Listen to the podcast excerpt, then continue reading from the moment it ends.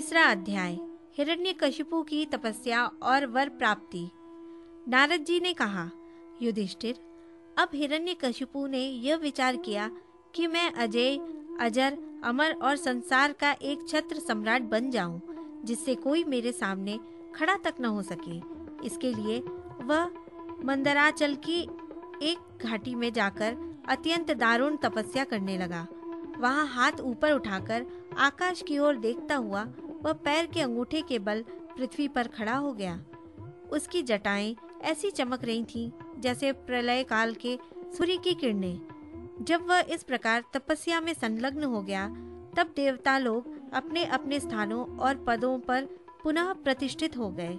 बहुत दिनों तक तपस्या करने के बाद उसकी तपस्या की आग धुएँ के साथ सिर से निकलने लगी। वह चारों ओर फैल गई और ऊपर नीचे तथा अगल बगल के लोगों को जलाने लगी।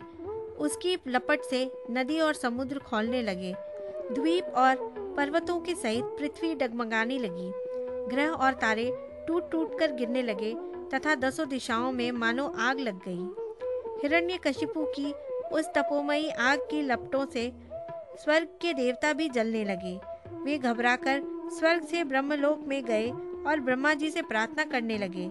हे देवताओं के भी आराध्य देव, जगतपति ब्रह्मा जी, हम लोग हिरण्य हिरण्यकशिपु के तप की ज्वाला से जल रहे हैं। अब हम स्वर्ग में नहीं रह सकते। हे अनंत, हे सर्वाध्यक्ष, यदि आप उचित समझे तो अपनी सेवा करने वाली जनता का नाश होने के पहले ही यह ज्वाला शांत कर दीजिए।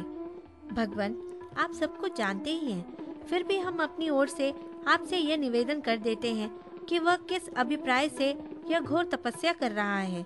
सुनिए, उसका विचार है कि जैसे ब्रह्मा जी अपनी तपस्या और योग के प्रभाव से इस चराचर जगत की सृष्टि करके सब लोगों से ऊपर सत्यलोक में विराजते हैं, वैसे ही मैं भी अपनी उग्र तपस्या और योग के प्रभाव से वही पद और स्थान प्राप्त कर लूँगा, क्योंकि समय असीम है और आत्मा नित्य है।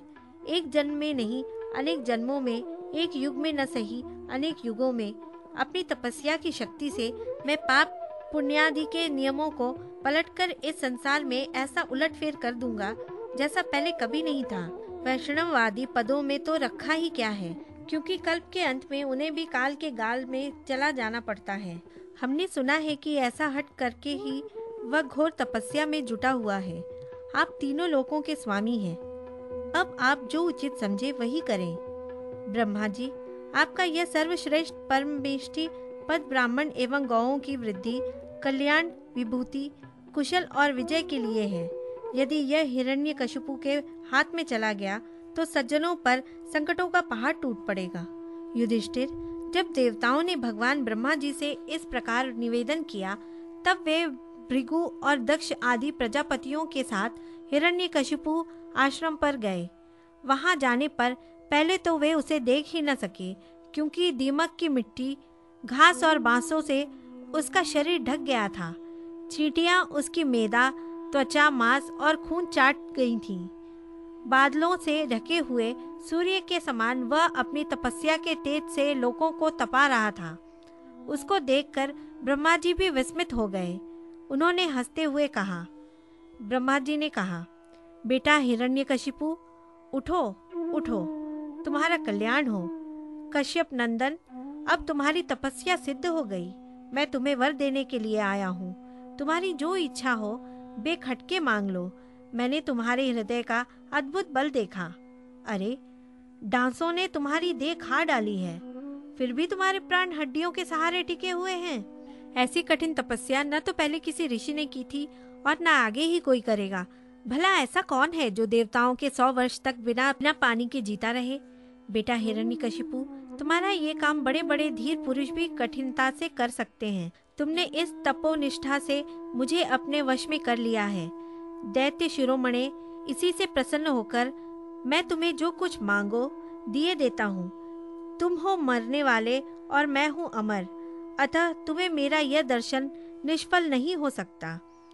नारद जी कहते हैं, युधिष्ठिर, इतना कहकर ब्रह्मा जी ने उसके चीटियों से खाए हुए शरीर पर अपने कमंडलू का दिव्य एवं अमोघ प्रभावशाली जल छिड़क दिया।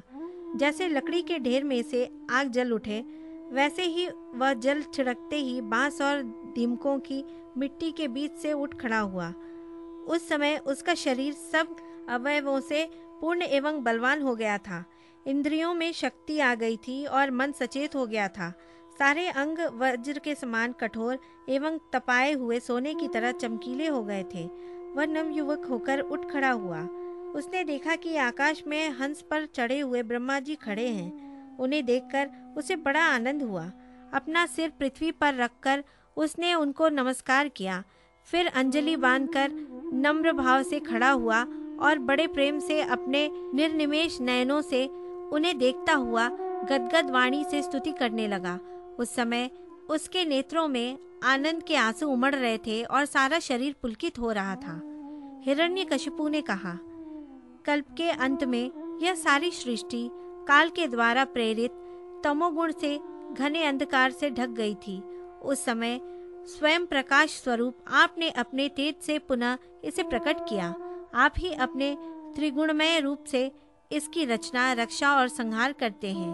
आप रजोगुण, सत्वगुण और तमोगुण के आश्रय हैं। आप ही सबसे परे और महान हैं। आपको मैं नमस्कार करता हूँ। आप ही जगत के मूल कारण हैं। ज्ञान और विज्ञान आपकी मूर्ति हैं। प्राण, इंद्रिय, मन और बुद्धि आदि विकारों के द्वारा आपने अपने को प्रकट किया है। आप मुख्य प्राण सूत्रात्मा के रूप से चराचर जगत को अपने नियंत्रण में रखते हैं। आप ही प्रजा के रक्षक भी हैं। भगवान चित्त चेतना, मन और इंद्रियों के स्वामी आप ही हैं। पंचभूत, शब्दादि विषय और उनके संस्कारों के रचयिता भी महत्व के रूप में आप ही हैं, जो वेद होता, अधर्वयुग उद्गाता, इन ऋत्विजों से होने वाले यज्ञ का प्रतिपादन करते हैं। वे आपके ही शरीर हैं। उन्हीं के द्वारा अग्निष्टोम आदि सात यज्ञों का आप विस्तार करते हैं। आप ही संपूर्ण प्राणियों के आत्मा हैं, क्योंकि आप अनादि अनंत, अपार सर्वज्ञ और अंतर्यामी हैं। आप ही काल हैं। आप प्रतिक्षण सावधान रहकर अपने क्षण लव आदि विभागों के द्वारा लोगों की आयु क्षीण करते रहते हैं।